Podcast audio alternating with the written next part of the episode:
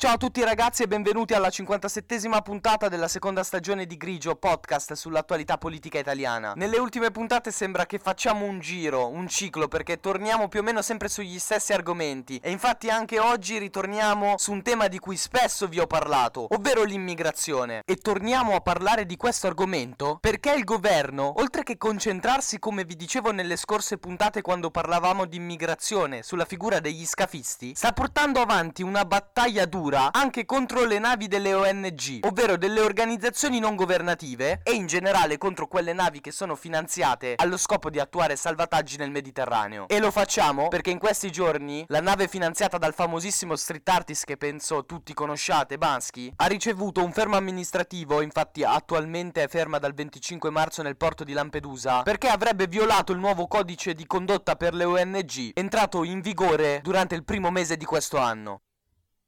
Io sono Mirko D'Antuono e questo è Grigio, stagione 2.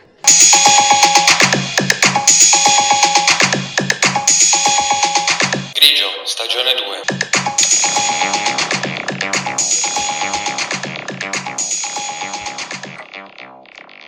Grigio, stagione 2.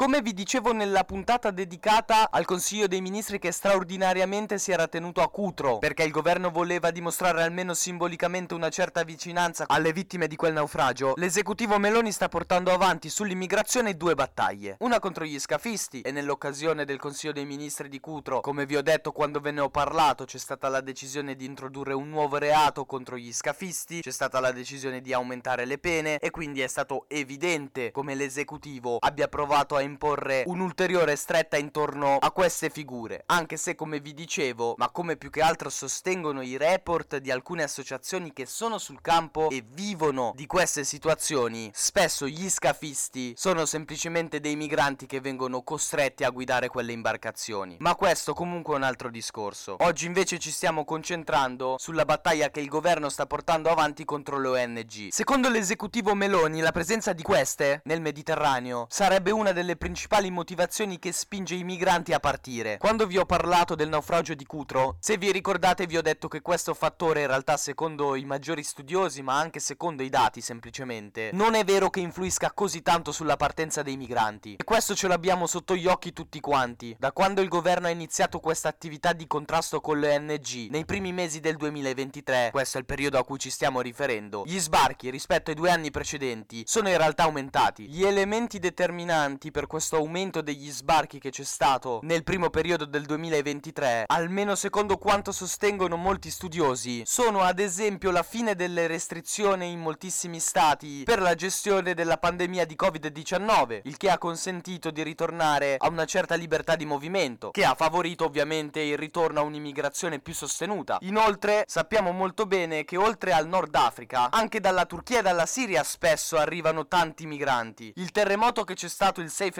scorso nel territorio compreso proprio tra questi due stati e che ha generato la morte di più di 43.000 persone ha portato come logico pensare alla fuga di tanti turchi e siriani che ovviamente hanno cercato di arrivare nel primo stato dove potessero essere sicuri di ricevere una certa accoglienza e che è l'Italia per loro. Circa un mese fa, non so se ve lo ricordate, vi avevo parlato di quello che era successo alla nave della ONG Medici Senza Frontiere Geo Barents. Questa aveva fatto una serie di operazioni di salvataggio salvataggio, per la precisione tre consecutive, nelle quali aveva soccorso e salvato 237 migranti, di cui 27 erano donne e 87 minori. Di questi minori, ben 74 erano non accompagnati. Il problema qual era? Che era già entrato in vigore il nuovo codice di condotta per le ONG voluto dal ministro dell'interno Matteo Piantedosi. Quindi la Geo Barents, secondo questo nuovo codice, non avrebbe potuto fare quelle tre operazioni di salvataggio consecutive, ma dopo la prima si sarebbe dovuta mettere in contatto con le autorità italiane italiane ricevere l'indicazione sul primo porto sicuro e far sbarcare le prime persone che aveva salvato. Dato che non aveva agito così, il governo era intervenuto tramite la Guardia Costiera e il prefetto di Ancona, imponendo un fermo amministrativo alla Geo Barents di ben 20 giorni. Il fermo amministrativo comporta che la nave stia ferma nel porto e non si possa muovere da lì. Inoltre era stata inflitta anche una multa particolarmente pesante, pari a 10.000 euro. Le organizzazioni non governative non condividono questa modalità di azione del governo, perché per loro non è molto comprensibile il perché l'esecutivo Meloni abbia scelto di imporre queste restrizioni per loro che agiscono nelle acque del Mediterraneo a largo delle coste italiane. Obbligarle a compiere soltanto un salvataggio significa che se l'ONG seguissero precisamente questo codice di comportamento spesso dovrebbero rifiutarsi di salvare delle persone, ma sarebbe un po' un controsenso perché quelle navi vengono finanziate e mandate da privati o da istituzioni o da enti o da associazioni nel Mediterraneo proprio con lo scopo di salvare le persone. Quindi è normale che per le ONG questo decreto voluto dal ministro Piantedosi non abbia molto senso, così come per il governo nella sua idea di contrastare l'attività delle ONG ha senso invece imporre questo limite. Lo stesso destino è toccato anche a un'altra nave che si occupa di salvataggi nel Mediterraneo. Come vi dicevo nell'introduzione questa è quella che viene finanziata dallo street artist famosissimo Bensky. Anche se stiamo parlando di cose molto serie, vi do giusto questo particolare, dato che ci stiamo occupando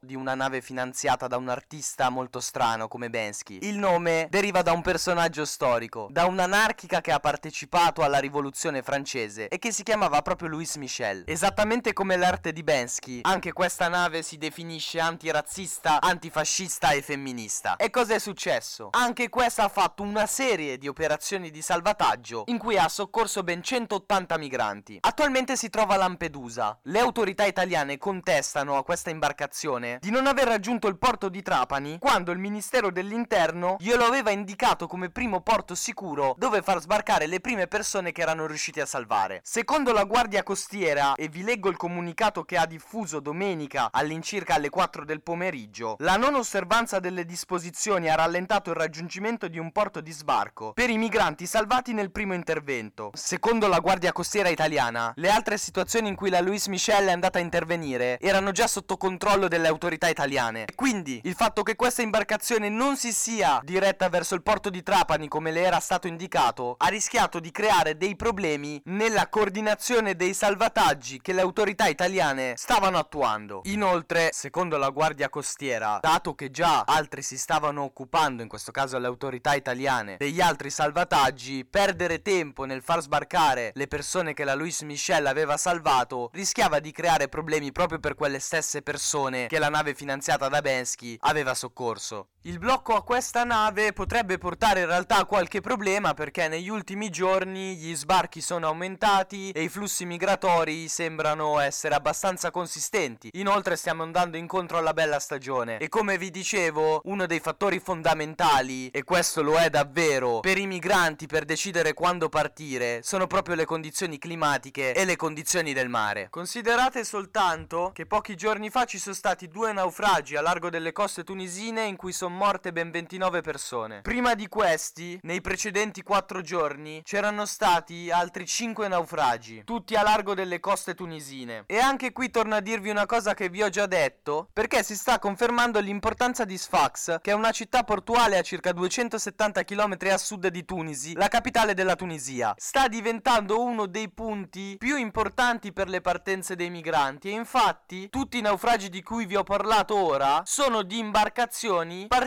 proprio da Sfax. Giusto per darvi dei numeri che ancora di più testimoniano come in questo momento l'emergenza migrazione sia davvero di difficile gestione, la Guardia Costiera tunisina dice di aver bloccato negli ultimi 4 giorni un'ottantina di imbarcazioni, fermando in totale più di 3.000 persone migranti. Da noi, la Guardia Costiera italiana e le navi dell'ONG hanno detto di aver soccorso in totale circa 1.000 persone durante varie operazioni diverse. Capite che stiamo parlando di numeri davvero imponenti. Come vi dicevo prima, due dei fattori fondamentali per la partenza dei migranti sono le condizioni climatiche del mare. Dato che stiamo andando incontro alla bella stagione, è molto probabile che questi sbarchi continueranno ad aumentare. Io comunque continuerò a seguire questa situazione e vi terrò costantemente aggiornati sull'azione del governo e anche su una possibile azione europea. Nel mentre vi ringrazio per avermi ascoltato, ci risentiamo domani con la 58esima puntata della seconda stagione, sempre qui su Grigio Podcast. Io sono Mirko D'Antuono e avete ascoltato Grigio, stagione 2.